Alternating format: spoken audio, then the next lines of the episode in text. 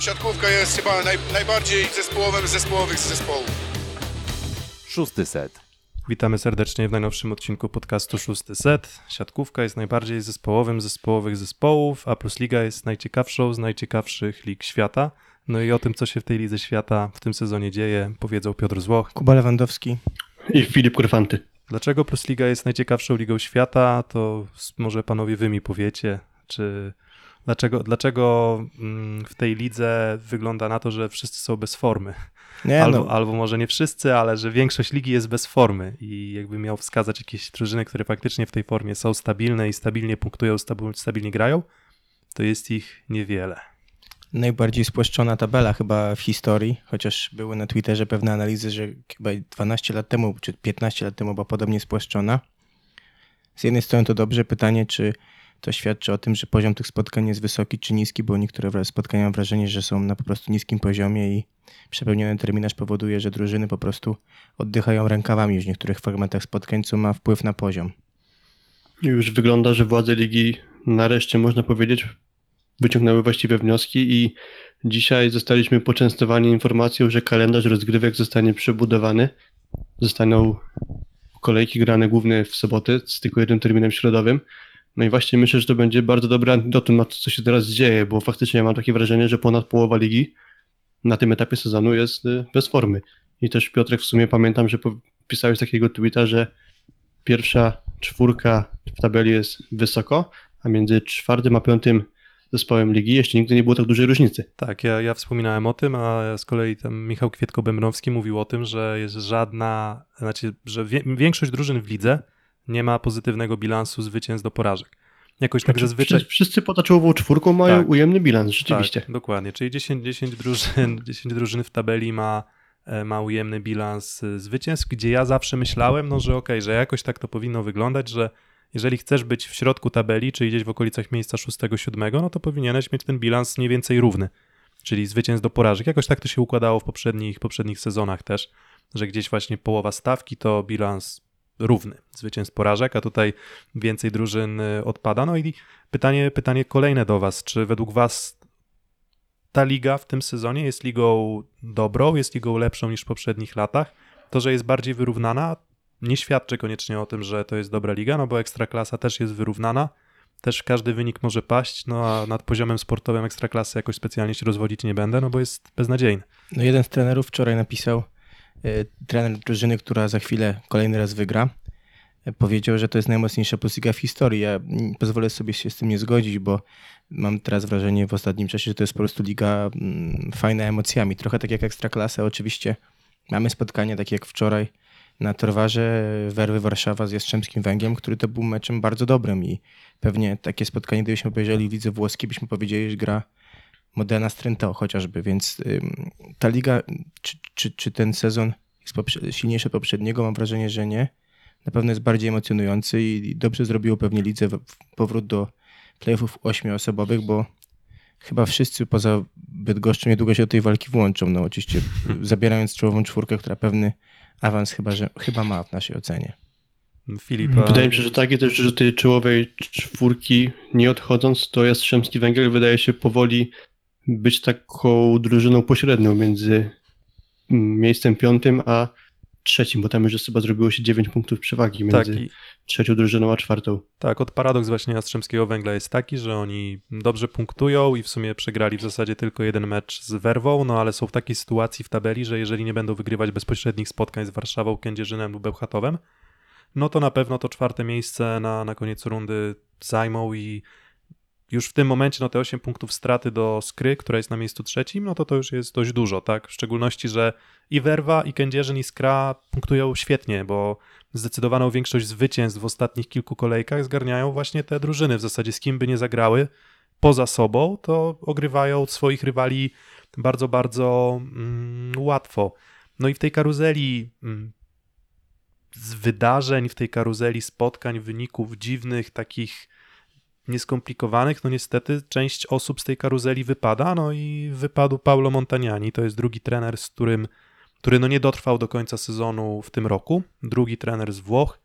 On złożył rezygnację i zarząd klubu Indykpolu AZS Olsztyn rezygnację Włocha przyjął. No i trochę tak parafrazując pewien filmik na YouTubie, gdyby zapytany o rok, e, chyba już tam nie wiem, któryś z lat 90., 96. 96 się pan wypowiada i mówi, że wspaniały to był rok i nie zapomnę go nigdy, no to ja nie mogę powiedzieć, że Paolo Montaniani wspaniałym był trenerem i nie zapomnę go nigdy. I co wy o nim sądzicie?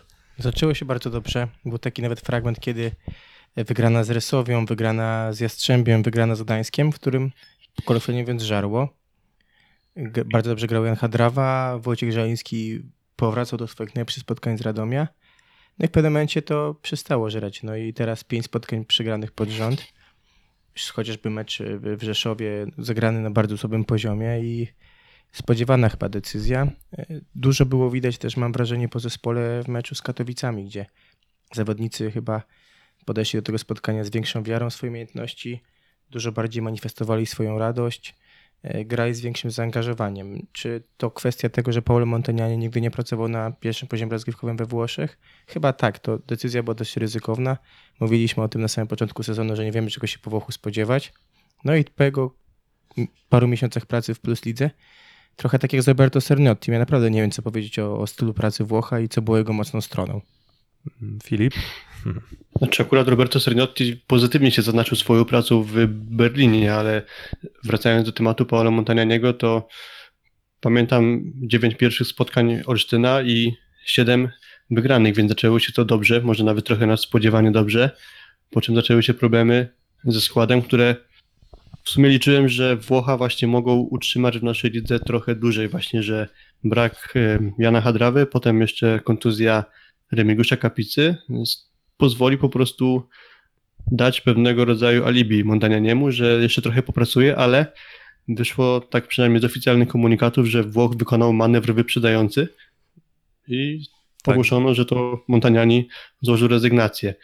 Tak, to... Przedstawiono, przedstawiono Wojciecha Żalińskiego na prawe skrzydło, no ale gdzie byś go nie postawił, to gdzieś zostanie dziura, tak krótko mówiąc. Tak, pamiętam, pamiętam dyskusję przedsezonową jeszcze o postaci Włocha, gdzie e, wspominaliśmy tam chyba też dobrze, dobrze przygotowany, ty byłeś wtedy Filip do, do rozmów naszych przedsezonowych, że wspominałeś, że dość często Paulo Montaniani nie dogrywał sezonów do końca w lidze włoskiej, no i po raz kolejny nie, wydaje mi się, że mm, to jest trochę tak, że to nawet w, w- jeżeli chodzi, jest, jest taka teoria, nie wiem, stylów zarządzania, nie wiem, czy kojarzycie, że ona mówi o tym, że w zależności od tego, w jakiej sytuacji jest, akurat tutaj w kontekście zarządzania w organizacją, przedsiębiorstwem, to w zależności od tego, w jakiej sytuacji jest y, drużyna, potrzebujesz nieco innych charakterów i nieco innych predyspozycji. No Paulo Montaniani wydawał mi się być takim administratorem, który w sytuacji, w której wszystko było dobrze i było zdrowie i był w stanie tę drużynę poukładać i wtedy ten jego spokój imponował, ale wydaje mi, nie wydawał mi się być tym typem osoby, który mógłby, nie wiem, walnąć pięścią w stół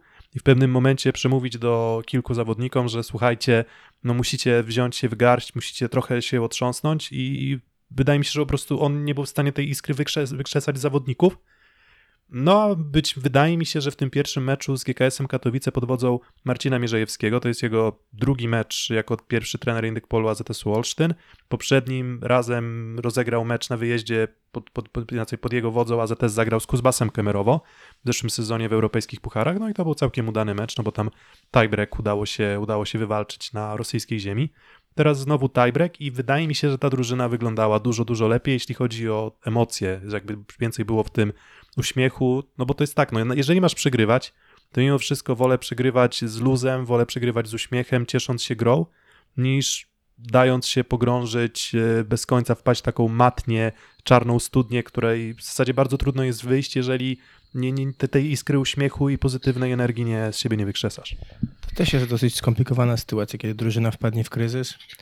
Mało który trener, albo mniejsza, mniejszość trenerów moim zdaniem jest w stanie z tego kryzysu wyjść e, wraz z drużyną. To potrzeba pewnych umiejętności i myślę doświadczeń w podobnych sytuacjach wynikających z charyzmy, wynikających z dalszej wiary w własne umiejętności, żeby z tego kryzysu wyjść. Dla mnie jakby podsumowaniem tego kryzysu, jaki miał drużyna z Olsztyna, no był występ Mateusza Miki w Rzeszowie. Nie wiem, poprawcie mnie, ale w ataku tam było 7%. Z, z, z Rzeszowem, akurat jeszcze tam z Rzeszowem w Uranii, nie, nie, nie, nie w Rzeszowie, a to był mecz w Uranii, mówisz o ostatnim meczu, tak? Tak, dokładnie. Tam ile A- było? 7%? Przepraszam. Ta, no. wiesz, co, wiesz co, tak, ale tam akurat jest też problem z, z formą zdrowotną, e, z dyspozycją, że, że tam nie do końca zdrowy był, jeżeli dobrze, dobrze wiem, to Mateusz Mika, więc trochę usprawiedliwiam go, no bo on musi grać od deski do deski. No ale jeżeli przegrywasz z Resowią u siebie 1 do 3, a później ta Resowia przegrywa z Kuprum, jeżeli przegrywasz z Zawierciem i Zawiercie wygrywa swój jedyny mecz na ostatnie 5 chyba rozegranych, czy wydaje mi się, że, 10. wydaje mi się, że, że tak, że, że Zawiercie chyba dwa mecze wygrało w ostatnich 10 spotkaniach, Mhm. no to grasz to we własnej hali, no to i, i, i przegrywasz, to też nie, nie świadczy zbyt dobrze o, o poziomie gry, nawet gry przetrzebionej, drużyny przetrzebionej kontuzjami, tak jak Indyk Pola ZS Olsztyn. Tak, ja przy tym powiedziałem jeszcze o tych kontuzjach atakujących, ale to rzecz jasna nie były jedyne problemy, które dało się zauważyć w grze Olsztyna i myślę, że w dużej mierze należałoby tych przyczyn poszukać właśnie po stronie trenera. Sądzicie, że Marcin Mierzejewski zostanie do końca sezonu, czy Olsztyn powinien poszukać jakiegoś pierwszego trenera takiego z dużym doświadczeniem? Mm, nie, może, mo- może ja jako pierwszy odpowiem. Wydaje mi się, że, y, że, że, że może zostać. Z tego tytułu, że po pierwsze, w tym momencie wydaje mi się, że sporo tych trenerów jest albo nie na kieszeń AZS-u Olsztyn, nie na budżet, którym dysponuje klub, mm, albo nie do końca koniecznie gwarantujących danie nowego impulsu, który tę drużynę postawi do, e, postawi do pionu. Marcin Mierzejewski już przyuczał się przez ostatnich kilka sezonów i wydaje mi się, że na tą szansę tak najzwyczajniej w świecie zasługuje. No trochę przypomina mi się, nie wiem, no Andrzej Kowal i Lubo Trawica. Nie wiem, czy do takich sukcesów Marcin Mierzejewski poprowadzi AZS Olsztyn, ale, ale wydaje mi się, że na szansę zasługuje. Mm, No bo to chyba nawet mi, Michał Mieszko-Gogol na Twitterze pisał, że, że, że on uważa, że Marcin Mierzejewski rozumie siatkówkę, że jest, jest mądrym, inteligentnym facetem, który, który wydaje mi się, że no, ma jeszcze jeden bardzo istotny atut, czyli no, jest wychowankiem klubu, jest, jest osobą z Olsztyna i, i, i w, myślę, że to zawsze daje taki dodatkowy, jakiś taki bufor bezpieczeństwa dla niego jeśli, i daje mu po prostu dodatkowy, dodatkowe zabezpieczenie, że no, nawet jeżeli coś nie będzie szło dobrze, czy tam Mariusza Sordyla mogę też przywoływać, no bo to może bardziej takie olsztyńskie podwórko. No, był chyba Ireneusz Mazur trenerem, no i w pewnym momencie Mariusz Sordyl w trakcie, w trakcie sezonu prawie udało się wyciągnąć drużynę no, bardzo, bardzo dobrze, więc dobrze wspominany i to był dla niego początek pięknej kariery. Nie trenerskiej. sądzisz, że władze w Olsztynie skuszą się na duet Pliński-Woicki? A, No nie w tym sezonie. Po prostu myślę, że okej, no może Daniel Pliński, tylko że Daniel Pliński już ponoć odmówił Mhm. raz, więc pytanie, dlaczego miałby teraz wchodzić w sytuacji, w której już chyba trochę Mało sobie zależy. i, i trochę sobie życie ułożył w inny sposób, tak? No, on mieszka w Pucku, on ma prowadzi swoją szkółkę trenerską, e, on, e, on, on Pracuje on, z on, Kanal on Plus pracuje, z Kanal Plus, tam więc nie wiem, czy, czy, czy, czy byłby aż tak przekonany do tego, żeby jakieś drastyczne ruchy podejmować. Więc stawiam, że Marcin Mierzejewski dogra sezon do końca. No ja trzymam za niego kciuki, nie tylko dlatego, że z Olszt- z Olsztynem oczywiście sympatu- sympatyzuję, ale po prostu dlatego, że, że uważam, że mówię ci, polscy trenerzy krok po kroku zaczynają coraz większe swoje piętno odbijać na lidze i życzę, żeby to był kolejny trener, który po prostu będzie dobrym trenerem Polakiem. O tak. Hmm. Chwilę przed naszym startem nagrania w sumie przeczytałem wiadomość, że Stelio De Rocco, czyli były trener MKS-u Będzin, został zwolniony z ligi niemieckiej, z United Volley z Frankfurt. Pomyślałem, że może to byłby taki kandydat, który mm, byłby na kieszeni Olsztyna i który być może coś jeszcze w ten zespół mógłby tchnąć. Tylko zastanawiam się, czy z tego zespołu da się jeszcze ugrać tyle, żeby to był zadowalający sezon AZS-u, bo biorąc pod uwagę problemy z atakującymi, problemy ciągłe ze zdrowiem Mateusza Miki, no to nie wiem, czy naprawdę jest sens wydawać jeszcze kolejne pieniądze na trenera z jakiegoś takiego wysokiego poziomu, bo kto wie, być może właśnie takim szkoleniowcem okaże się Marcin Mierzejewski i gdybym to ja miał decydować, to zdecydowałbym się właśnie na zostawienie Marcina Mierzejewskiego, bo, bo to mi się wydaje, że idealna akurat okazja dla niego. Wiesz, wiesz Filip, ale będąc trochę adwokatem diabła, no to czyli tej takiej wersji, w której Mierzejewski no nie, nie zostanie tym trenerem do końca sezonu, mm, to, to trzeba zwrócić uwagę na to, że Olsztyn jeszcze niczego w tym sezonie nie przegrał. To nie jest tak, że Olsztyn, nie wiem, nagle drastycznie odpada w tym momencie w pozycji w tabeli względem tego, czego oczekiwaliśmy, że jest w tak, tak dramatycznej sytuacji w tabeli, jeżeli chodzi o liczbę punktów zgromadzonych, że, że nie jest w stanie e, podgonić nawet na to miejsce piąte, szóste, siódme, gdzie, bo, bo celem, celem, celem drużyny był awans do playoffów, jest awans do playoffów, a potem zobaczymy. No i wydaje mi się, że, że, że Olsztyn jeszcze nic nie przegrał, więc no potrzebuje hadrawy, jak, jak tlenu po prostu. No to jest absolutnie niezbędny element układanki. No hadrawa, który wrócił do, wróci do dyspozycji fizycznej i do dyspozycji sportowej, albo nawet jest po prostu takim elementem, który potrafi dać odsapnąć Wojtkowi Żalińskiemu, nawet na początku, nawet na jakieś tam zmiany krótsze, jest po prostu absolutnie niezbędny. No więc ja te trzymam kciuki też za to, żeby te problemy zdrowotne się, się udało wyprostować, no bo myślę, że one nie były winą Marcina Mierzejewskiego, tak? No, Na pewno nie było winą. Ja mam tylko zawsze problem w sporcie, kiedy e, trenerem pierwszym zostaje asystent, no bo on też współtworzył poprzedni sztab. I pytanie, na ile to jest zawsze kwestia tego, że te błędy wynikały w dużej mierze z jakiegoś prowadzenia zespołu e, przez pierwszego trenera, a na ile wynikały z błędów, które podejmował sztab trenerski jako całość. To jest zawsze pytanie trochę e, wynikające z samego układu tego, jak wygląda szatnia, jaki jest podział obowiązku, więc tutaj ciężko powiedzieć, natomiast na pewno ma papiery na bycie dobrym trenerem. Marcin Mierzejewski, zobaczymy czy już w tym sezonie, czy, czy jeszcze poczeka na swoją szansę. Tak, no pierwszy mecz to pierwsze punkty AZS-u Olsztyn, pierwsze od pięciu spotkań mm, w meczu wyjazdowym w Katowicach, no ale z kim innym tego tiebreaka nie rozegrać jak, jak właśnie z Katowicami. No i myślę, że to był, mówię, już nieco lepszy mecz AZS-u Olsztyn. Nie chcę tutaj jakichś bardzo daleko idących wniosków wyciągać, ale, ale wydaje mi się, że było dużo, dużo lepiej. Mm, No i teraz tak, taka mała ankieta też na, na grupie Awangarda Siatkarska, bardzo serdecznie pozdrawiamy. Taka ankieta została utworzona, który z trenerów zostanie zwolniony następny. No bo tak, czy zwolniony, czy nie, nie dotrwa do końca sezonu, no i tam kandydatury były następujące.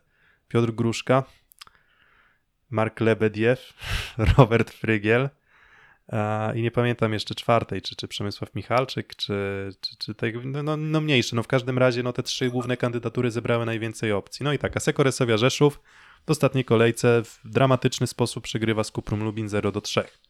Zawiercie przyjeżdża Zaksa Kędzierzyn-Koźle. No zawiercie faworytem oczywiście nie jest, ale znowu ta postawa sportowa wygląda bardzo, bardzo źle. No a przed chwilą zakończonym meczu MKS Będzin 3 do 1 ogrywa Cerratene Czarnych Radom. No i, no i, i, i którego trenerów, pozyc- któ- którego trenerów pozycja według was jest, jest najbardziej zagrożona? Nie wiem, chyba najgoręcej jest w Rzeszowie, przynajmniej tak miałem wrażenie wczoraj, śledząc e, spotkanie. Nie wiem, czy, czy, czy sytuacja, w której prezes schodzi do drużyny No i próbuje motywować pomiędzy setami, no to trochę, nie wiem, w sensie, nie wiem za bardzo, czy się śmiać, czy płakać.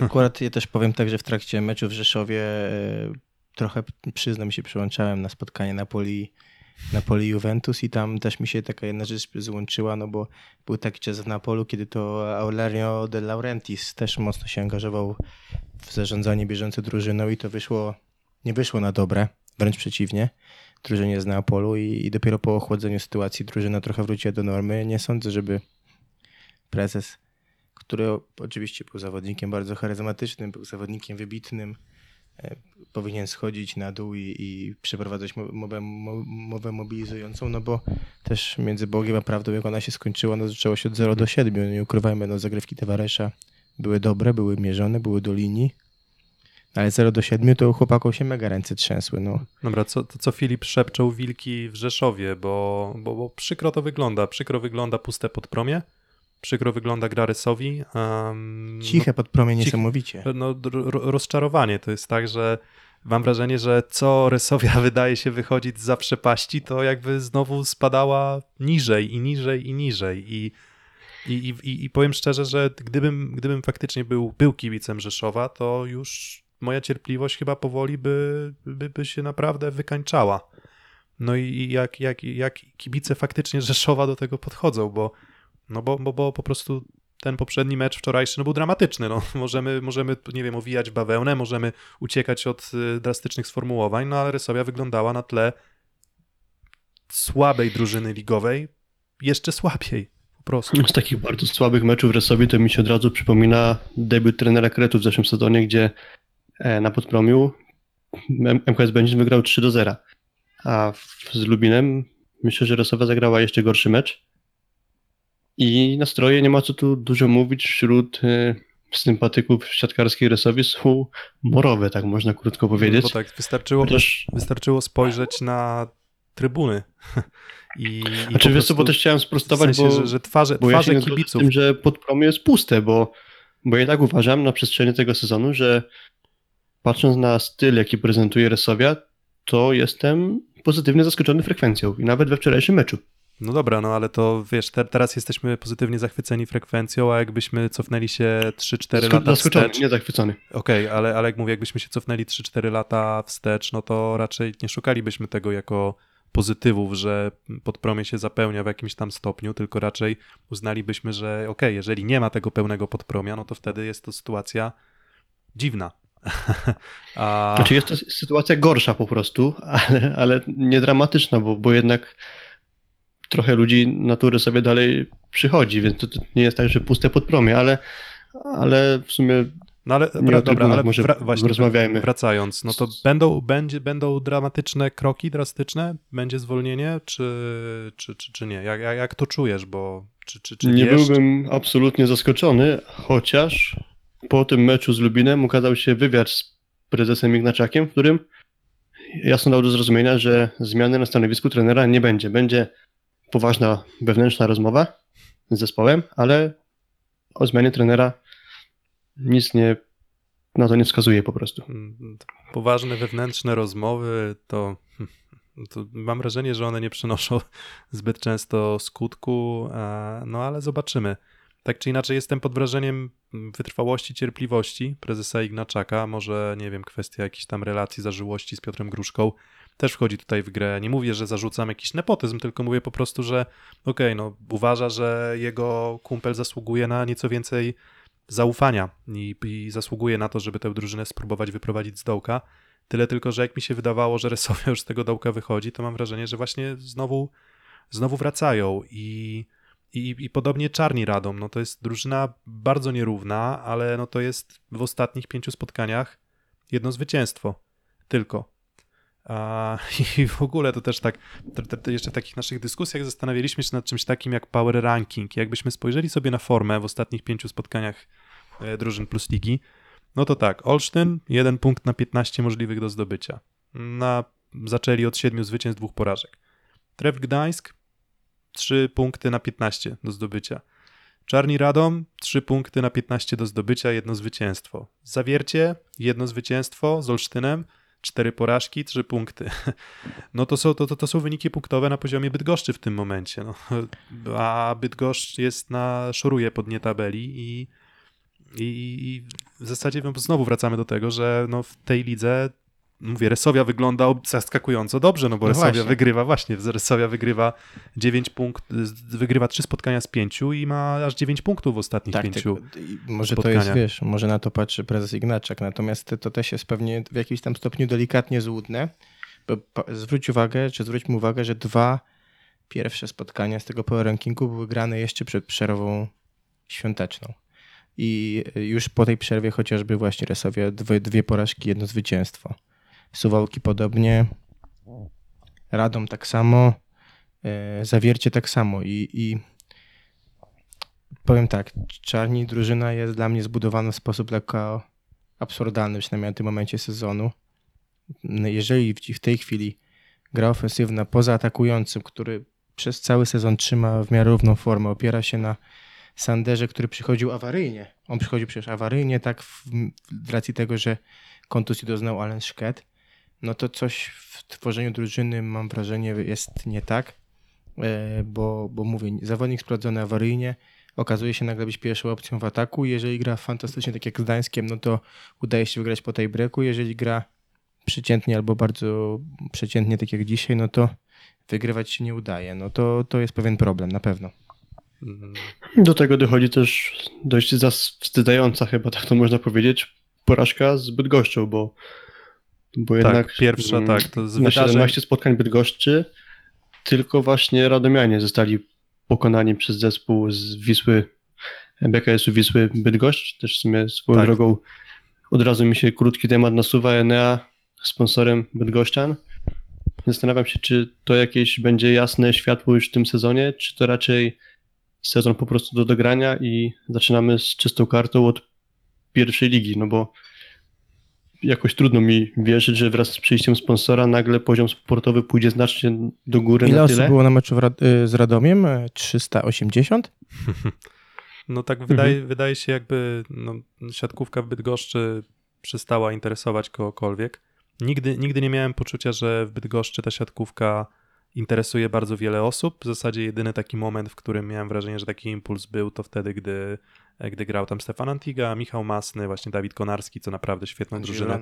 Tak, Andrzej Wrona świetną drużynę No stworzyli. i- wtedy właśnie Dyrekta Bydgoszcz oni wygrali fazę zasadniczą w tamtym sezonie i półfinale odpadli z Resowią dopiero. Tak, ale, ale no poza tymi sezonami to w zasadzie, w zasadzie dość rozczarowująca frekwencja, raczej, mm, no raczej nijaka postawa też y, sportowa, no taki średniak, mm, średni, średniak albo średnie stany mm, niższe. No ja myślę, że Enea tutaj nic nie pomoże. No nie ma zawodników na, e, nie ma zawodników na rynku transferowym, którzy mogliby tę Bydgoszcz nagle jakoś drastycznie wywindować w górę.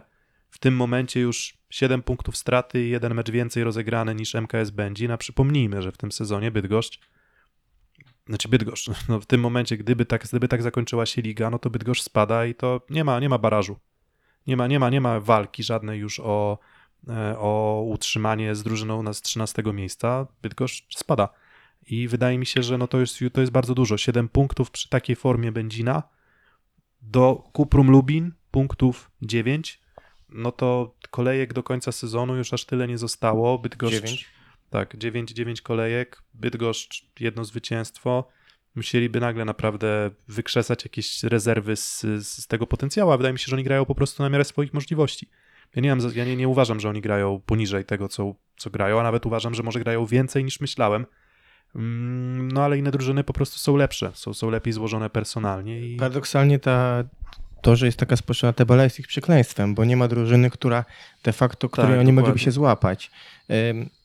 Fajnie, że jest Enea, trochę martwi, że to jest kolejny podmiot publiczny i jak słucham e, wiceprezesa Czarneckiego, który cały czas chwali się podmiotami publicznymi, to sobie myślę, no tak to my daleko nie zajedziemy na podstawie samych podmiotów publicznych, no bo ich liczba jest ograniczona i też mm, musi wrócić taka moda na siatkówkę, ona myślę, że musi wrócić, jeżeli ta liga będzie takim rarytasem, a nie tak jak jest teraz, że wiesz, no codziennie leci siatkówka, codziennie jest jakiś mecz, bo, bo, bo po prostu to wtedy przestaje być towarem pożądanym, po, po towarem, wiesz, za którym tęsknisz. No to mówię, no akurat nie rozwiążemy problemów e, sponsoringu i tego, że w zasadzie bardzo niewiele spółek prywatnych angażuje się w sponsoring i w zasadzie większość lig zawodowych, może poza ekstraklasą, w piłce nożnej opiera się o pieniądze ze spółek Skarbu Państwa.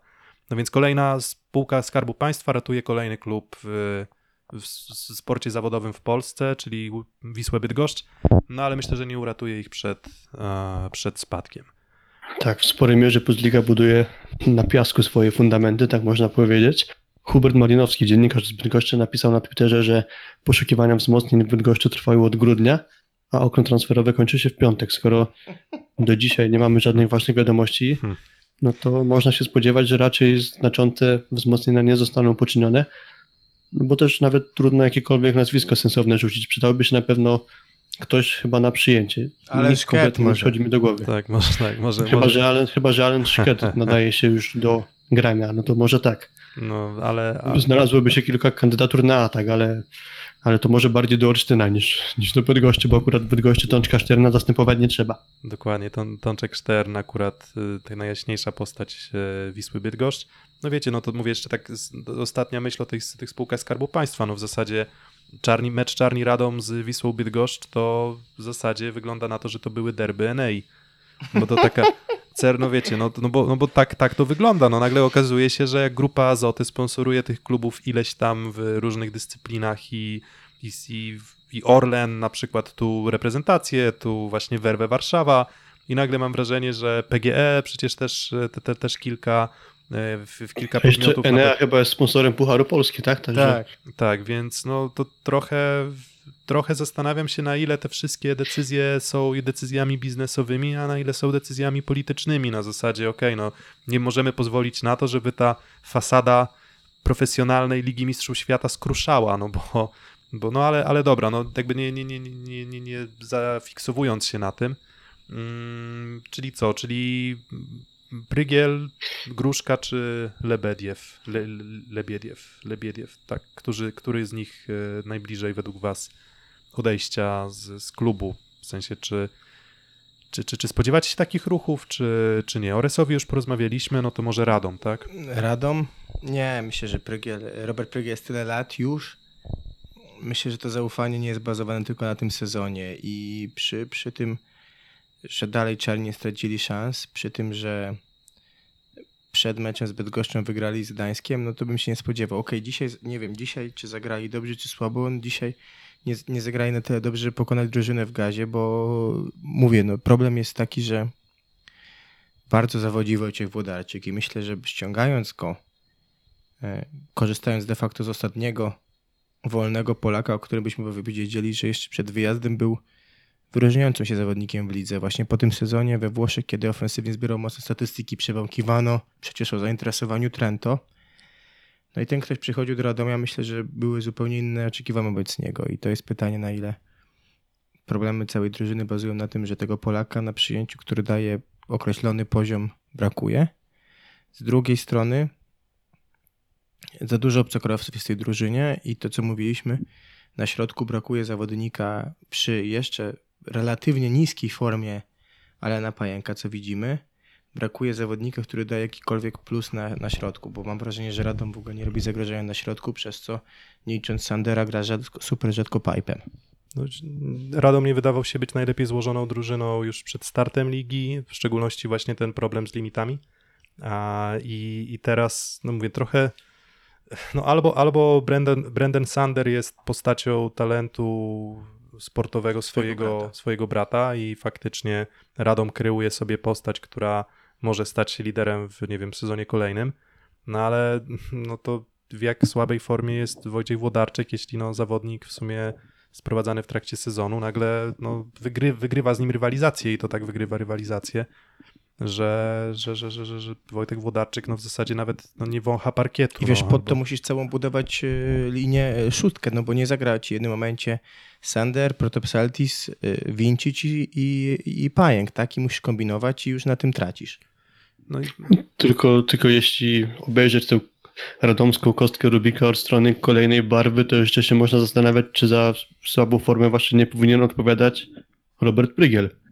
Bo jeśli kilku zawodników naraz znajduje się w słabej formie, no to może nie szukać przyczyny w jednym z nich, wiesz, tylko właśnie na szerszym dystansie. zawodnicy znajdują się w słabej formie i, no i, i pomysł na drużynę też musiał być, w tym pomyśle musiał uczestniczyć Robert Prygiel przed sezonem, tak, więc no zobaczymy, no już było nie było, tych sezonów kilka w Radomiu spędził, może to też jest znowu dokładnie to samo, co, co ratuje też innych trenerów, że w zasadzie wszystko jeszcze w tej lidze może się wydarzyć, że nikt nie chce mm, zbyt drastycznych kroków podejmować, bo, bo, bo w sumie pytanie, czy to nie rozreguluje drużyny nawet bardziej niż, niż pomoże, niż, czy to bardziej nie przeszkodzi niż pomoże.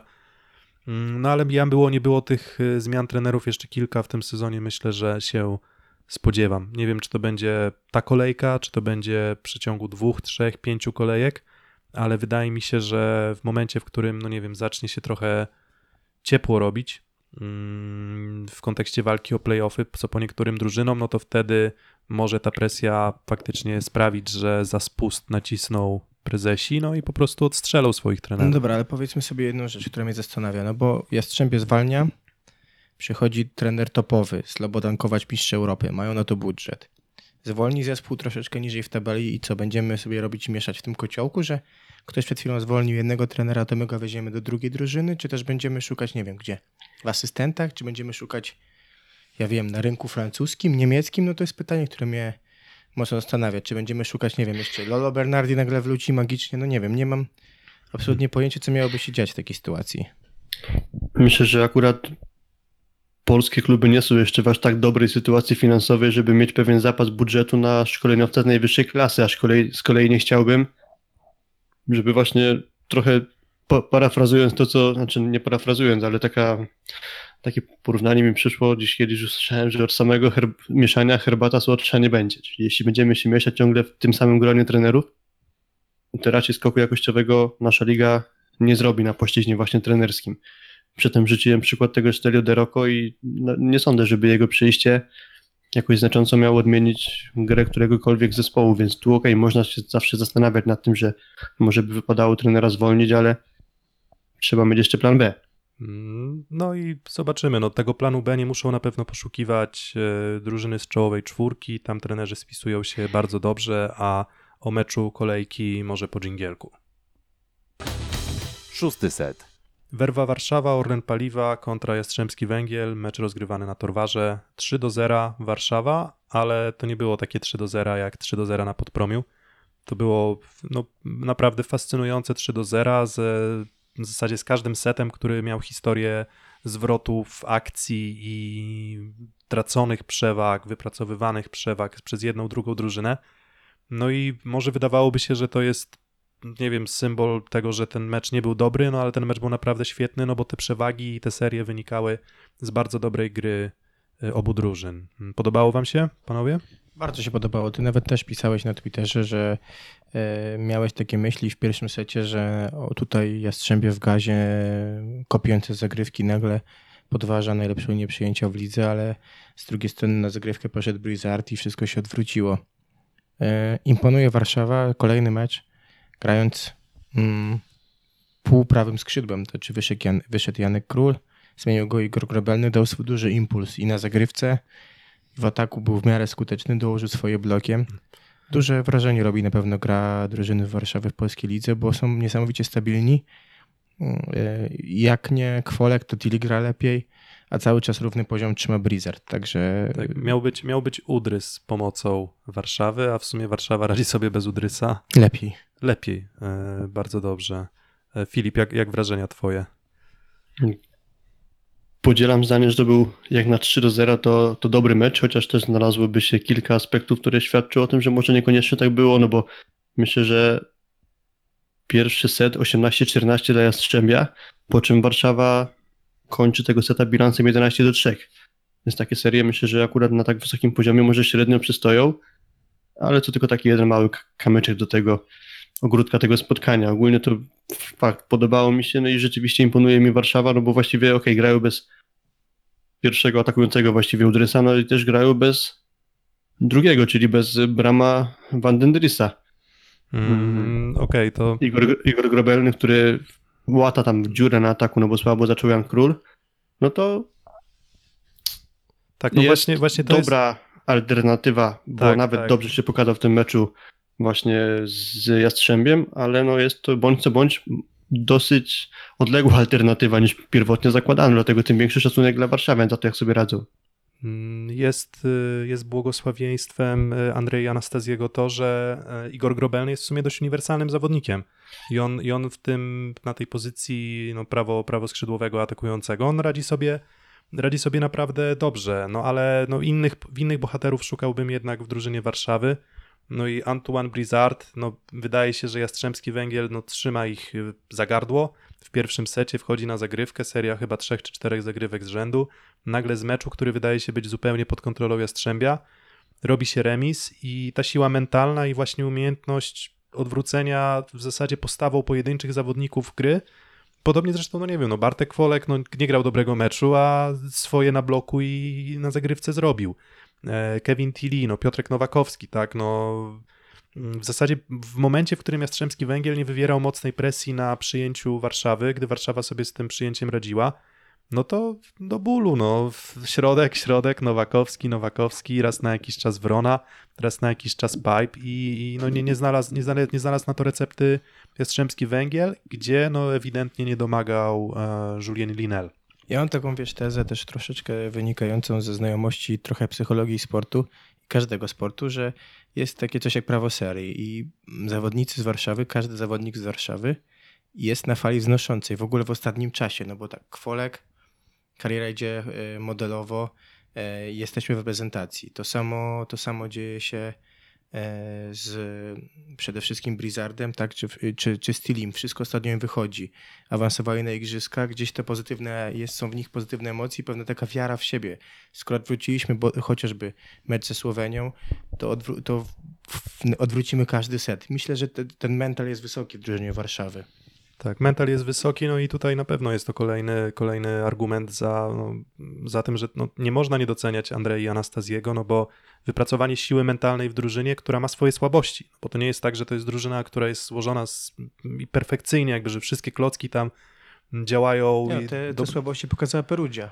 Tak, ale, ale na poziom naszej ligi naprawdę wspaniały, wspaniały mecz i Jastrzębski Węgier wcale nie wyglądał źle. No właśnie to jest paradoks, że, że, że Jastrzębie wcale nie wygląda źle, bo przecież no i, i, i z Zenitem Kazań na wyjeździe e, zwycięstwo w tiebreaku po bardzo emocjonującym e, meczu i w lidze te, punkty, te punktowanie bardzo dobre. No ale w bezpośrednim meczu, który mógł ich gdzieś tam wywindować w górę tabeli, nie poradzili sobie. No i Filip, jak myślisz, no w czym, w czym gorsze było Jastrzębie, bo, bo były takie momenty, w których wydawało się, że no, nawet nie są gorsi, a nawet są lepsi w niektórych elementach. Nie pojawił się na boisku Christian Froma. Myślę, że może by trochę dołożył względem gry Juliana Linera, który i niezbyt dobrze mam wrażenie, że zagrał z Zaksą, pomimo tego, że Warszawa tamten mecz wygrała i też po prostu słabo moim zdaniem grał y, z Werwą. Także sądzę, że tutaj bym poszukał jakiejś tam jeszcze dziury tymczasowo, bo sądzę, że Linel z czasem powinien grać lepiej, biorąc pod uwagę jego niedawne jeszcze problemy zdrowotne. Oprócz tego myślę, że nie najlepszy mecz w wykonaniu Dawida Konarskiego. Z kolei rzuca się w oczy rosnąca dyspozycja Tomasza Fornala. No Warszawa też ma jeden atut taki, że w zasadzie kto by nie skakał na bloku, czy ze, czy ze skrzydłowych, czy ze środkowych, to, to jest bardzo trudno się przebić. No i to już nie pierwsza drużyna z, też z czołówki, która pokazała, że no ma, ma problemy ze sforsowaniem takiego bloku, bo, no bo nie radził sobie też Dawid Konarski do końca, tak dobrze.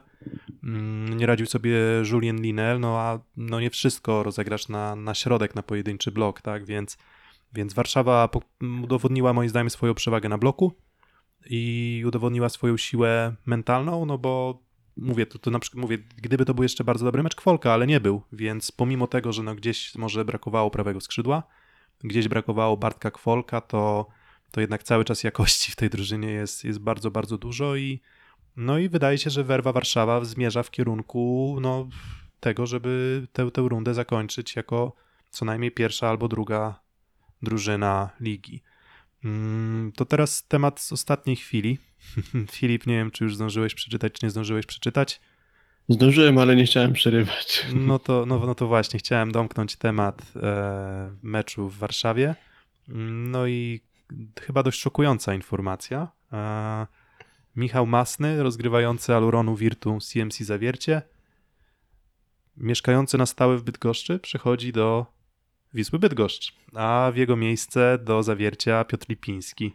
Czyli powiedzmy wiek się zgadza, bo w sumie jeden i drugi rozgrywający już gdzieś blisko cz- czwórki z przodu, albo w przypadku Piotra Lipińskiego już tą czwórką z przodu. Wyraźnie już. A, no ale no, szczerze przyznam, że na ten moment jestem trochę skołowany i nie wiem, co, co, co o tym myśleć. Żeby nie było, Piotrek Lipiński nie gra złego sezonu, tak? Ale, no, ale mimo wszystko jest to dla mnie zaskoczenie. Ciekaw jestem, jak taką decyzję, nie wiem, może by tłumaczył władze klubu, no bo... Znaczy, też mnie zastanawia, wiesz, jedna rzecz, że Masny uzyskał polską licencję. Korzystano z tego ostatnio, żeby grać y, Verhesem, Ferreirą i Pęczewem. No i nagle teraz albo pierwszy będzie Arsip Dochange, który ostatnio wyglądał nawet chyba lepiej od Masnego, albo Piotr Lipiński. Pytanie, jak znowu to w zawierciu ułożą. Dla mnie ta decyzja ciekawa, bo a pokazuje, że mam wrażenie, że to pokazuje dla mnie jakiś tam spokój, który jest w zawierciu, że te wyniki nie powodują takiego pożaru, jaki może się wydawać, że powodują, skoro odpuszczamy pierwszego rozgrywającego pewnie na jego prośbę w jakimś stopniu, albo na jakieś porozumienie, żeby on przeszedł do drużyny innej w lidze. I dwa, no, no nie wiem, jestem bardzo ciekawy, kto będzie prowadził grę. Czy to ma być Piotr Lipiński, który będzie musiał się zgrywać z zawodnikami, czy to jest czas na szansę dla, dla Dosanża? Że potrzebuję chwili do namysłu. Nie tak poważnie mówiąc, to akurat nie na pozycji rozgrywającego spodziewałem się jakiegoś ruchu w Bydgoszczy. Acz, bo to, znaczy, okej, w sumie nie wiem, kto bardziej, komu bardziej ten ruch był na rękę. Czy akurat zawiercił, bo coś na linii Mark Lebiediew, Michał Masny nie układało się najlepiej? Czy może to właśnie Bydgoszcz nalegała na to, żeby takiego rozgrywającego do siebie ściągnąć, ale no, jeśli już Bydgoszcz rzeczywiście miał jakiś zapas finansowy i koniecznie go chciała jakoś spożytkować, no to nawet na tym rozegraniu ściągnięcie Michała Masnego, no to chyba trzeba by ocenić na plus, aczkolwiek jestem dosyć mocno zaskoczony taką Z, jednej, z jednej rosz- strony roszadą. Tak, z jednej strony na plus, no ale z drugiej strony, jeżeli mielibyśmy wskazywać mm, elementy w Bydgoszczy, które wymagają wzmocnienia, no to Rozek, Przyjęcie. Pio- Piotrek Lipiński nie wydaje mi się być osobą, którą, która zawodziła raczej. No raczej właśnie, ja na przyjęciu po prostu słabość. wzmocnienia na przyjęciu. Tak, i, i z, z, tego, z tego tytułu jest to zaskakujące. Mm, No, tak jak mówię, no to, że Michał Masny mieszka w Bydgoszczy na stałe, może być takim argumentem, no bo zawodnicy nie są robotami też. To też w pewnym momencie jakaś tęsknota, rozczarowanie, smut, smutek też może wpływać na twoją formę mm, sportową. No jeżeli on faktycznie, Bydgoszcz jest jego miastem, mm, no i ma jakąś tam rozłąkę z rodziną, e, pracując w zawierciu, grając w zawierciu, no to w pewnym momencie może po prostu nie był w stanie wykrzesać z siebie iskry. E, może po prostu ta tęsknota faktycznie mu już, już, już przeszkadzała, no bo czasem, czasem po prostu sytuacja jest nie- nieskomplikowana. Nie chodzi, to nie musi być tak, że będziemy się doszukiwać nagle konfliktu z Markiem Lebediewem i tak dalej. Może faktycznie to jest tak proste, jak to napisali, że chciał znowu mieszkać z rodziną, ale może nie. No takie oświadczenia zawsze nie wiem jakie czytać, czy one są w 100% tak jakie, jakie, jakie są, czy po prostu to jest przekazanie jakiejś informacji tak, żeby była ona najbardziej podstawowa. E, zobaczymy, czy pytanie, czy jest szansa, żeby jeszcze tą plusligową siatkówkę w Bydgoszczy uratować, to jest pierwsze pytanie, bo, bo też myślę, że będzie potrzeba znowu czasu na zgranie e, Michała Masnego, bo nie ma co ukrywać, na pewno on idzie, żeby być tam pierwszym rozgrywającym. To jest pierwsza rzecz, a druga, no mówię, pytanie, co się wydarzy w zawierciu, kto będzie miał prowadzić grę No i i jak to wpłynie na limit obcokrajowców tak, znowu. Tak, a w Bydgoszczy zobaczymy, czy Masny lubi biegać. No właśnie, co... Bo, bo, bo, to, bo, to, bo to jakość przyjęcia w Bydgoszczy nie jest na najwyższym poziomie, więc no, nie, nie, że zawiercie nagle dysponowało jakimś bardzo stabilnym przyjęciem w tym sezonie, ale, ale wydaje mi się, że Michał Masny musi być gotowy na to, że jego kondycja będzie przetestowana. Mm, No i druga giełda, giełda plotek z ostatniej chwili. Gdzieś mm, po- pojawia, się informacja, że być może Daniel Castellani będzie trenerem Idekpolu AZS-u Olsztyn. Jak uważacie, czy to byłby dobry ruch, czy to nie byłby dobry ruch? No jest, jest są na to środki, jeżeli tak, to chyba dobry. Myślę, że to jest trener, który ma ukształtowaną wartość, trener, który wprowadza zawsze do drużyny spokój i wprowadza dużą dozę doświadczenia i myślę, że on zna realia dalej, mi się wydaje, mimo, mimo upływu czasu, który spędził w Polsce, myślę, że ma pojęcie o realiach plusligowych, ma pojęcie na, na czym polega ta liga, jaka, że jest bardziej techniczna niż siłowa. E, dużo mi się wydaje też dałoby dałoby zawodnikom z, z Olsztyna młodszym współpraca z Kastelaniem i zakładam, że to Na byłby pewno, dobry bardzo, duch. na pewno bardzo ciekawa postać, aczkolwiek jeśli prześledzić jego karierę dotychczasową w ostatnich kilku latach, to na pewno nie jest ona usła- usłana różami. Został zwolniony w zeszłym sezonie z brazylijskiego Funvik Taubate. Zastąpił go Re- Renan Dalzotto, aktualny selekcjoner kadry Brazylii i zdobył mistrzostwo Brazylii. Kibice Funvik Taubate zarzucali Castellaniemu, że trochę faworyzuje swoich rodaków, bo tam został ściągnięty Facundo Conte i Nicola Zuriarte i uparcie na nich stawiał kosztem chociażby Brazylijczyka e, Douglasa, który To w, w, został Olsztynie, w, chyba w Olsztynie, drużynie. to w Olsztynie na razie tego problemu mieć nie będzie, bo nie może stawiać na kogoś uparcie, bo ma do wyboru tylko po jednym zawodniku na ataku i dwóch zawodników na przyjęciu, więc w zasadzie no tam tylko, tylko można byłoby się zastanawiać nad Pawłem Woickim, więc może to... Nie wiadomo, czy któryś z Olsztyna nie ma argentyńskich korzeni. No pracowali razem w reprezentacji, chociażby Mistrzostwa Europa 2009 rok, prawda? Dokładnie, no mówię, ja utrzymuję, że Marcin Mierzejewski też mógłby sobie poradzić w roli pierwszego trenera, może sam uznaje, że jeszcze nie jest gotowy na takie wyzwanie. Zobaczymy, czy te plotki się potwierdzą. Mm, No i tak właśnie omówiliśmy chyba sytuację w Plus Lidze. E, Jeszcze może o pozostałych e, meczach, to tak mieliśmy taką tradycję, że jednym zdaniem o każdym meczu, o którym nie powiedzieliśmy, no to jeszcze nam zostaje PGS Krabeł Chatów BKS Wisła Bydgoszcz 3 do 0. E, Kuba? Rewelacja. Skra weszła w nowy rok z nowymi siłami. Widać było, że przepracowali ten okres bardzo dobrze. Też y, no de facto nikt, poza Ebaditpurem nikt nie wyjechał, bo Katic został. No i Procentuje ta praca zrobiona. Wspaniały mecz Hubera, więc... 19 punktów, schyli mi czoło. E, No Skra pokazuje, że i rotu... teraz znowu zaczął dwa mecze Petkowicz bardzo dobrze, więc oj, będzie mocna Skra. Tak, i już, już jest mocna skra i, i to też zapowiada nam wspaniałe półfinały, myślę, no bo nie wiem jak będzie z tymi meczami ćwierćfinałowymi, no ale w półfinale, no czy to będzie Bełchatów Warszawa, czy Bełchatów Jastrzębie, czy Zaksa Bełchatów, Będą dymy. będą, będą dymy, jak to mówi, jak to mówi Kuba. MKS będzie 3 do 1 z Cerradem, Eneo, Czarnymi Radą. Filip, ja mogę, mogę cię wesprzeć jak coś. Mecz skrzydłowych, mam wrażenie. Przynajmniej tak uważnie oglądałem dwa pierwsze sety, tak to wyglądało, że środkowi tam właściwie nie odgrywali żadnej roli. Właściwie w Radomiu tylko Karol Butryn grał na dobrym poziomie, a reszta mnie zawodziła. Z kolei po stronie Będzina bardzo wyróżniał się Rafał Faryna i drugi Rafał, Tak, czyli Rafał Rafał, Sobański. Rafał Faryna MVP w ogóle całego spotkania, więc... Tak, Rafał on- Faryna MVP, trzeba przyznać, że on wy- wygląda po prostu imponująco. Tak, on, I tak.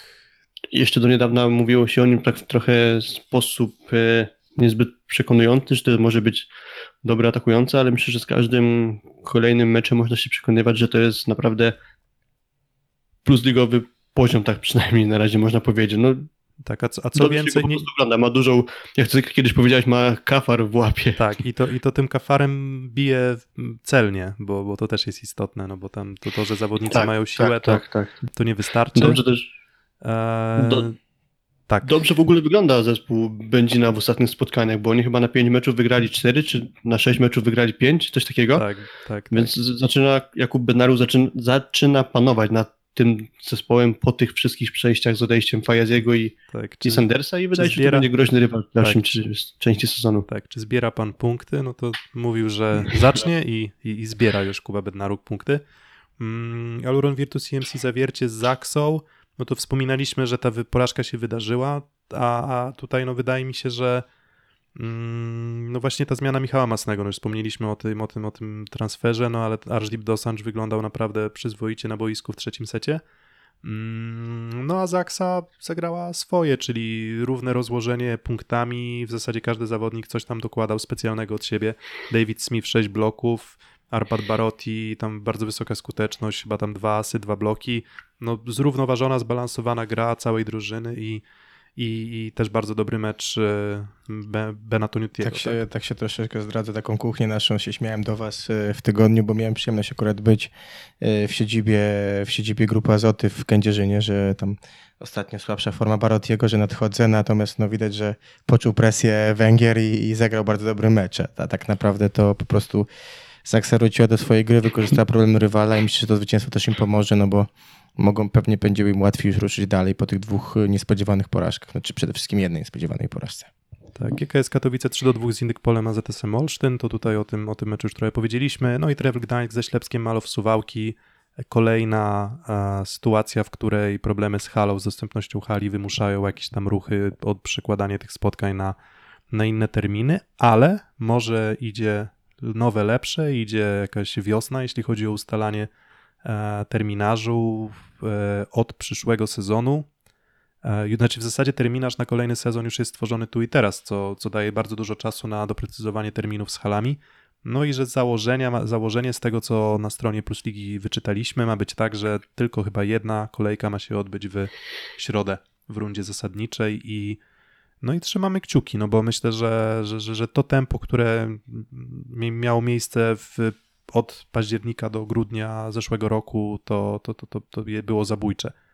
Mm, Teraz już trochę oddechu mogą drużyny złapać, ale, ale to naprawdę było zabójcze i dla zawodników, i dla kibiców, więc trzymam kciuki i uważam, że to bardzo, bardzo dobra inicjatywa. Dobra też pod kątem hal, tak, tak jak powiedziałeś, no bo i coraz więcej drużyn ma, ma lepsze hale, które też będą pewnie wykorzystywane do innych celów, więc fajnie, że ten terminarz jest tak szybko.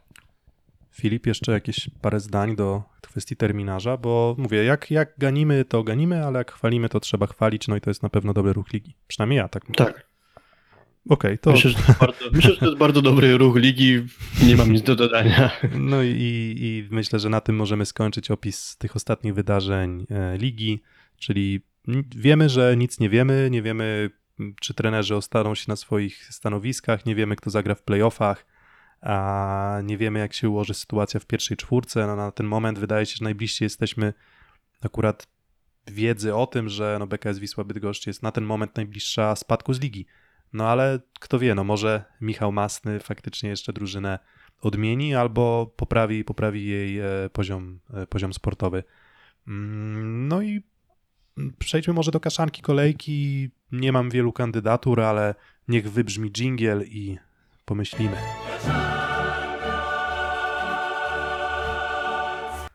To kaszanka kolejki. mm, Nie mieliśmy nie dotykać postawy sportowej, nie mieliśmy nie dotykać poszczególnych zawodników. To wydaje mi się, że trochę sędziowie w meczu Katowice-Olsztyn się pogubili z challenge'ami i to już kolejny taki przykład w tym sezonie, że, że ten mecz zakoń, już był zakończony, potem był odwoływany, kontrowersje też przy, przy piłkach setowych z challenge'ami. Mm, No, wydaje się, że narzędzie powinno być dopracowane na tyle, że no prawie, że nie powinno pozostawiać wątpliwości, że raczej rzadkością powinny być kontrowersje z challenge'em, a tutaj mam wrażenie, że trwa to trochę za długo, a na do- dodatek część tych decyzji jest wątpliwa. No i to, to mi się osobiście nie podobało i dla mnie to była jednak kaszanka kolejki. Fajnie, że to podnosisz, bo myślę, że powinniśmy to trochę ubrać szerzej, że to jest chyba kaszanka na razie trochę sezonu, bo i już widzieliśmy kilkanaście sytuacji, kiedy sędzia pierwszy schodził, ze, schodził w dół i sprawdzał to, to trwa bardzo długo. Kamil Kwasowski, czy dotykał ostatni, czy nie, jedna kamera pokazuje tak, druga tak, że Wojtek Żeński nie przekonuje, że było inaczej. Też widzieliśmy to inaczej na ekranie. Inna jest decyzja, no to nie, nie budzi takiej przekonania, że sędziowie są popełni, po- nawet dobrze odczytywują challenge, a to jest chyba zły sygnał. To samo było w piłce meczowej, tak? Czy tam stopa była w kontakcie z linią, czy nie, to nie powinno przede wszystkim tak długo trwać. I dwa, no, challenge miał usuwać prawie wszystkie wątpliwości, a coraz więcej ich tworzy. Aczkolwiek podoba mi się to, że coraz częściej trenerzy czy też zawodnicy zwracają uwagę na to, kto tak naprawdę przy takich przepychankach ostatni dotyka piłki, bo mi się wydaje, że to było nagminnie powtarzane, takie sytuacje i rzadko kiedy ktokolwiek decydował się na challenge'owanie tego, a myślę, że sporo takich challenge było do wygrania właśnie, że ostatni tak naprawdę piłki dotykał ten, kto przepychać zaczynał, a nie ten, kto blokował. Tak, trochę, Trochę... Jest dobrze, że akurat to zaczęto poruszać, takie tematy, ale chyba trzeba trochę dokładniejszych kamer, żeby to dokładnie pooglądać. Tak, po pierwsze dokładniejszych kamer, a po drugie też interpretacji jasno ustalonej, bo w tym momencie mam wrażenie, że trochę, trochę jest to chaotyczne i, i wydaje mi się, że właśnie brak tych wytycznych powoduje, że część sytuacji oceniana jest w jeden sposób, część sytuacji oceniana jest w drugi sposób. Tak czy inaczej zamieszanie z challenge'ami nie służy nikomu, no i życzymy sobie bardzo, żeby w dalszej części sezonu albo w tych meczach już naprawdę istotnych, decydujących o losie poszczególnych drużyn, y, o awansach do playoffów, czy do półfinałów, czy, czy, czy powiedzmy już w walce o medale. Mm, Mamy nadzieję, żeby te, że te problemy zostaną naprawione i że wtedy już będziemy mieli pary sędziowskie, które prowadząc spotkania będą w stanie z tego challenge'u korzystać y, perfekcyjnie. No i kaszanka niech wybrzmi.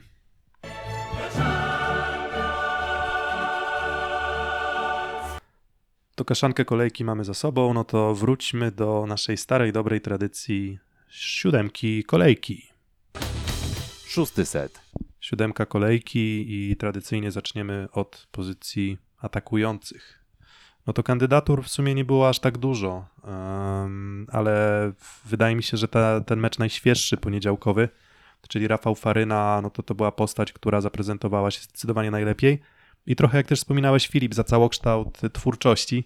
E, nagrodę Akademii szóstego seta myślę, że możemy wręczyć za tę, tę kolejkę e, Rafałowi Farynie. Jakieś kontrkandydatury z waszej strony?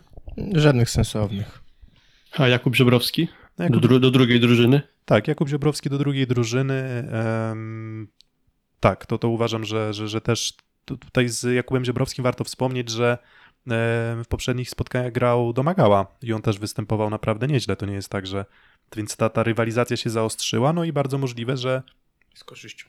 że z korzyścią właśnie dla rozwoju sportowego mm, obu tych zawodników. Mm, Więc na drugim Jakub Ziobrowski, niezły mecz Musiała w Kat- z Katowic. Mm, Co jeszcze? Dobry mecz Butryna, to też jest w sumie... Dobry mecz Barotiego, aczkolwiek na dużo krótszym dystansie. W sensie tam kilkanaście piłek tylko atakował. Tak, Żeliński na plus chyba na Tak, tej że- pozycji. Tak, i, że, i Wojtek Żeliński też warto wspomnieć, że, że, że do, na plus, ale wydaje mi się, że te, te kandydatura Faryna na pierwszego atakującego, na drugiego Ziobrowski w tej kolejce to, to, to, to, to są dobre, dobre moce kandydatury i, i, i kandydatury drużyn zwycięskich. E, To kto im podawał piłki? Antoine Brizard chyba. No. No musi być. Aczkolwiek mocna kandydatura też Miguela. Tavaresza, który oprócz tego, że dobrze te piłki rozdzielał, bo skuteczność wszystkich zawodników Lubina była bardzo dobra, no to jeszcze dawał bardzo dużo zagrywką, do czego zresztą w sumie nas zdążył przyzwyczaić, ale biorąc pod uwagę ciężar gatu- gatunkowy i rywala, to jednak do pierwszej szóstki u mnie trafiłby Antoine Brizard. Tavares zaczął trzeci set 0 7-0 przy jego zagrywkach, tak samo w e, drugim secie przy jego zagrywkach e, Lubin odskakiwał, także A Swoją drogą to w każdym secie tego meczu akurat od Tavaresza na zagrywce zaczynali Lubinianie. To swoje ustawienie pierw- pierwsze było właśnie takie z Portugalczykiem w polu serwisowym i no to się dobrze sprawdzało. Tak, tradycyjnie dobry mecz e, Benato- Benatoniutiego, bo, bo, bo też, też parę kiwek wspaniałych i też te, te nawet widać te wyniki punktowe pokazują, że te, ten e, ciężar gry rozkładał równo. Dobry mecz Grzegorza Łomacza, dobry mecz e, Pająka w Będzinie, dobry mecz Firleja, ale wydaje mi się, że właśnie za, e, za, za, za, te dodatkowe elementy, nazwijmy to poza, rozgry, poza rozgrywające, czyli te aspekty ofensywne i defensywne, to właśnie Blizzard pierwszy rozgrywający i Tavares na drugiego. Mm, Środkowi, mm, no to Norbert Huber, wspominaliśmy, 19 punktów, jakaś niebotyczna to skuteczność. MVP kolejki. Nawet tak, nawet można powiedzieć, że MVP kolejki, no ja bym kandydaturę do MVP kolejki mu na pewno dał. Na pytanie, kto do pary, bo tutaj znowu jest szereg dobrych występów, bo i Piotrek Nowakowski, Jego dobrze- brat. I jego brat Jan Nowakowski. Brat po nazwisku. Tak, brat, brat po nazwisku. e, I Sejet zagrał dobry mecz, i Miłosz Zniszczał zagrał dobry mecz, i, i, I Smoliński w Przemek. sumie, I w sumie Smoliński zagrał dobry mecz. e, David, David Smith, no nie wiem, czy już wspominałem, czy nie, no ale też, też, też Tak, dobry mecz. tak. tak. I no i pytanie, czy, czy, czy jedna z kandydatów. Jan Nowakowski moim zdaniem, bo A nie najpierw- Miłosz zniszczał? No z tej dwójki oglądając mecz bliżej, jakby bliżej bym oparł się na, na Janie Nowakowskim, Skończył mecz. To może... dwa razy skończył, bo za pierwszym raz zablokował, potem na powtórzeniu e, skończył Okej, krótko. to, to, to, to faktycznie, to za skończenie meczu dwa razy, to, to się tak rzadko zdarza, że myślę, że Jana Nowakowskiego możemy, możemy wrzucić do, e, na, na, na drugiego Okej, środkowego. dobra, to okej, niech będzie Jan Nowakowski i Norbert Huber. No i tak, e, MVP w Warszawie Piotr Nowakowski. Musi być. No, wydaje mi się, że też, no, znowu się doczepiał do nas, że jesteśmy jakąś tubą, tubą propagandową Warszawy, bo jakiś tam komentarz na Twitterze widziałem, Masz że... kartę paliwową? E, już nie. Już nie mam karty Musimy się, paliwowej. musimy się a na miałem, przerzucić. a miałem, a miałem kartę No ja paliwową mam. Orlenu. E, no ale to tak na marginesie. e, więc, e, no ale no, Piotr Nowakowski wydaje się być, no też mówię, no mecz gatunkowy, w sumie dużo punktów jak na, jak na trzy sety, jak na środkowego. Dobra zagrywka, tam nie wiem, 7 chyba na 9 ataków skończonych, tytuł MVP.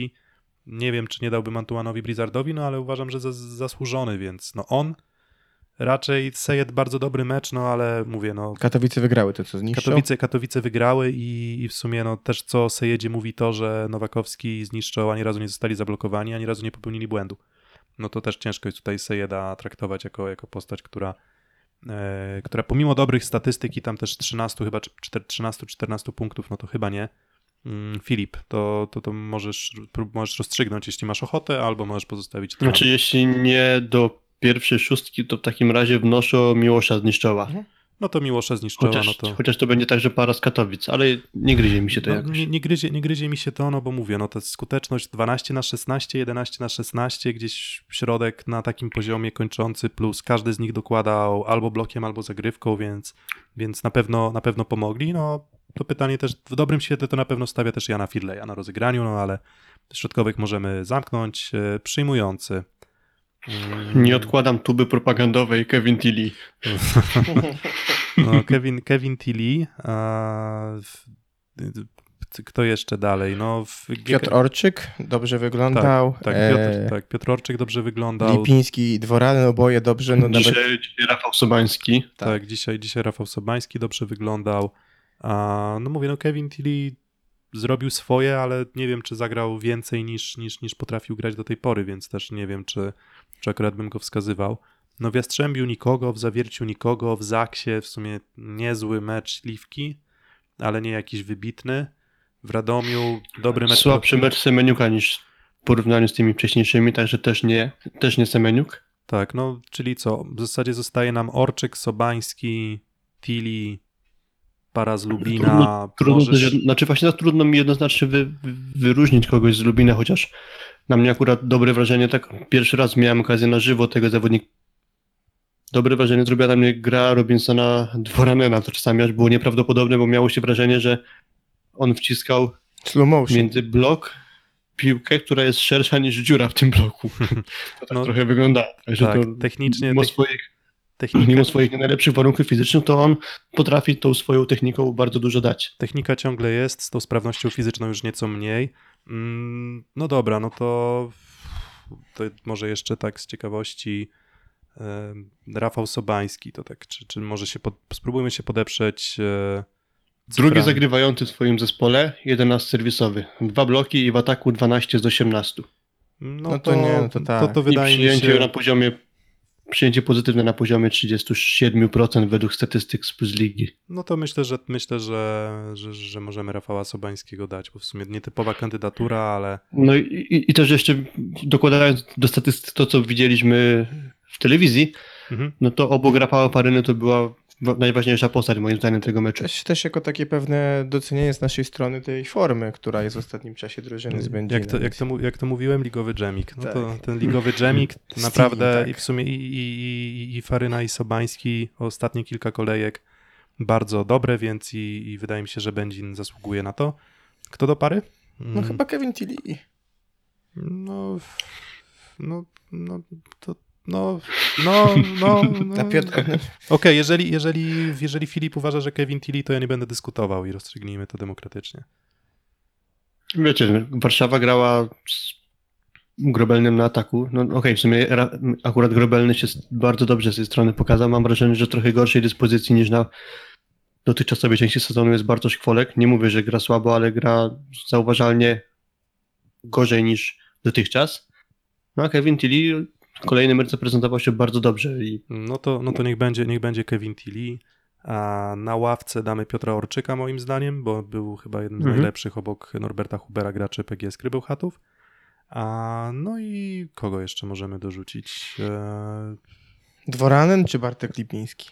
No myślę, że Dworanen. Wiesz- Wie, chyba, chyba więcej w przyjęciu też pomagał i, i skuteczność Był też mocno strzeliwany. podobna, podobna więc, więc Robinson Dworanen pasuje w taki Tak, werdykt tak. po, po meczu Mhm. na Podpromiu.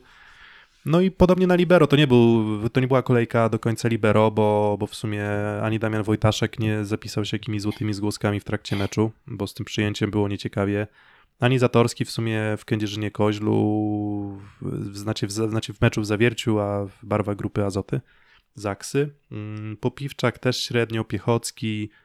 No wydaje mi się, że kandydatura najmocniejsza no to właśnie też albo Gruszczyński z Lubina, a w, albo, Dustin albo Dustin Wotten. Mm, Tak, takie dwie kandydatury. No Michał Potera też niezły mecz, ale, ale miał, miał momenty trudne w przyjęciu. Mhm. Jędrzej Gruszczyński dobry mecz, ale nie miał za dużo piłek do przyjęcia, dlatego dla mnie do pierwszej szóstki kandydat to jest właśnie Dustin Wotten wspomniany przez ciebie. Zgadzam się. No to Dustina Wottena do pierwszej szóstki, a do drugiej szóstki Jędrzej Gruszczyński. No i udało nam się jakimś tam cudem po raz kolejny dotrzeć do, ustalić e, wspólną, e, wspólne zeznania, jeśli chodzi o zawodników e, pierwszej i W sumie drugiej, do tej pory jeszcze nam się udawało kolejki. zmieścić w limicie obcokrajowców i w sumie teraz nawet, nawet tego nie przemyślałem, czy No się to- zmieściliśmy, no to czy nie. No okej, no- no to no to wymieńmy po kolei, No kto to nam tak. wyszedł na ataku. Faryna, Faryna Blizzard, a na środku Nowakowski, Huber. Nowakowski Mhm. Huber, na przyjęciu Sobański i Tilly, no i na e, libero Woten. Mamy. Udało się, chyba się udało, no bo w sumie Woten, Tilly... Tak, czterech obcokrajowców, ale do wymiany. Nie, Woten, Woten, Nie, Nie, parę środkowych na polskich mieliśmy, także tak, Woten, Woten, Tilly i Blizzard, więc trójka obcokrajowców zgadza się, a drugi skład, czyli mm, na, na pozycji atakującego Jakub Ziobrowski, czyli znowu Polak, na pozycji rozgrywającego Miguel Tavares, mm, czyli zagraniczny. Mm, Mhm. Na środku mieliśmy Miłosza Zniszczoła i Piotra Nowakowskiego, mm, czyli znowu polski środek e, na przyjęciu mm, Robinson Dworanen? I, i Tilly. i Piotr, i Piotr, na i libero Piotr, Jędrzej. Piotr, Piotr Orczyk i Dworanen.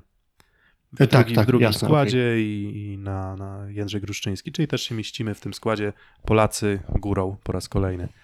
E, więc na szczęście ci nie, ma, nie ma przepaści pomiędzy poziomem gry mm, zawodników zagranicznych a rodzimych tutaj naszych graczy, co uważam, że bardzo dobrze świadczy o lidze. Mm, No więc mamy siódemkę kolejki i może jeszcze chwilę porozmawiamy, przecież może już nawet nie porozmawiamy, tylko po prostu opowiemy, co w najbliższych dniach w Plus Lidze. Szósty set. Kolejka 18 rozpoczyna się 31 stycznia, czyli w ten piątek. Zaczyna się meczem Indykpolu AZS Olsztyn z Treflem Gdańsk, 17.30 hala Urania. Zobaczymy, który trener, zobaczymy jak tam zdrowie zawodników AZS Olsztyn. Mm, No Gdańsk chyba faworytem mm, tego spotkania. Dobrze zrobiło Gdańskowi to przełożenie meczu z Suwałkami, bo Chociaż faworytem, no trzy punkty Gdańska w ostatnich pięciu spotkaniach kontra jeden punkt Indykpolu AZS Olsztyn, czyli no jeżeli mecz- wróci Halaba, no to w Gdańsku no wszyscy zdrowi, więc myślę, że tam jednak y, wskazałbym jako delikatnego faworyta, delikatnego. Tak, bo, bo w sumie Gdańsk nie wygląda, jakby wizualnie nie wyglądał tak źle, tylko w tabeli tych punktów nie ma, a ZS Olsztyn w sumie i w tabeli źle i wizualnie słabo. Tiebreak czuję nosem. Tiebreak czujesz nosem. Filip? Może być Joker w postaci Jana Hadrawy, bo tak naprawdę to chyba nie wiemy, czy on będzie gotowy do gry w najbliższych dniach, czy raczej w najbliższych tygodniach, więc kto wie, czy już wcześniej na boisku nie pojawi. Na rozgrzewce coś tam już odbijał mm, w, w, w poprzednim meczu, no ale jeszcze nie był gotowy do, e, do, do, do, do atakowania, do gry w pełnym wymiarze czasu. Drugi mecz w ten piątek, 31 stycznia, MKS Będzin, PGS Krabełchatów, MKS Będzin na fali, PGS Krabełchatów też na fali. Mm, No to jak dwie drużyny są na fali, no to wydaje mi się, że jednak PGS Krabełchatów ma więcej jakości sportowej, ale to może być... Gramy w Sosnowcu. Gramy w Sosnowcu, więc to może być, y, to może być atut y, Będzina. Kolejny zresztą mecz, no bo w poprzedniej kolejce z Radomiem też Będzin u siebie. Nie, nie w Będzinie, a w Sosnowcu.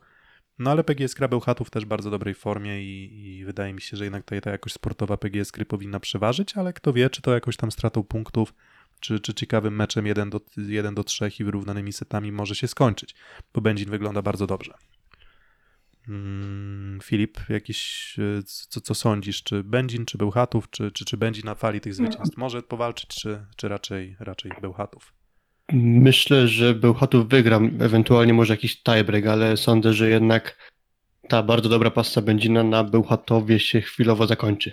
Mm, czyli y, rycerze wiosny będą musieli dalej swoich sił szukać w kolejnych spotkaniach. Y, w Będą so- musieli trochę podpasać konie na dalszą część sezonu. Dokładnie. W sobotę, w sobotę trzy mecze. Grupa Azoty Zaksa, Kędzierzyn Koźle z Czarnymi Radą. Cerradem, Eneo, Czarnymi Radą, czyli takie derby drużyn o największej ilości członów w nazwie, najdłuższych nazwach.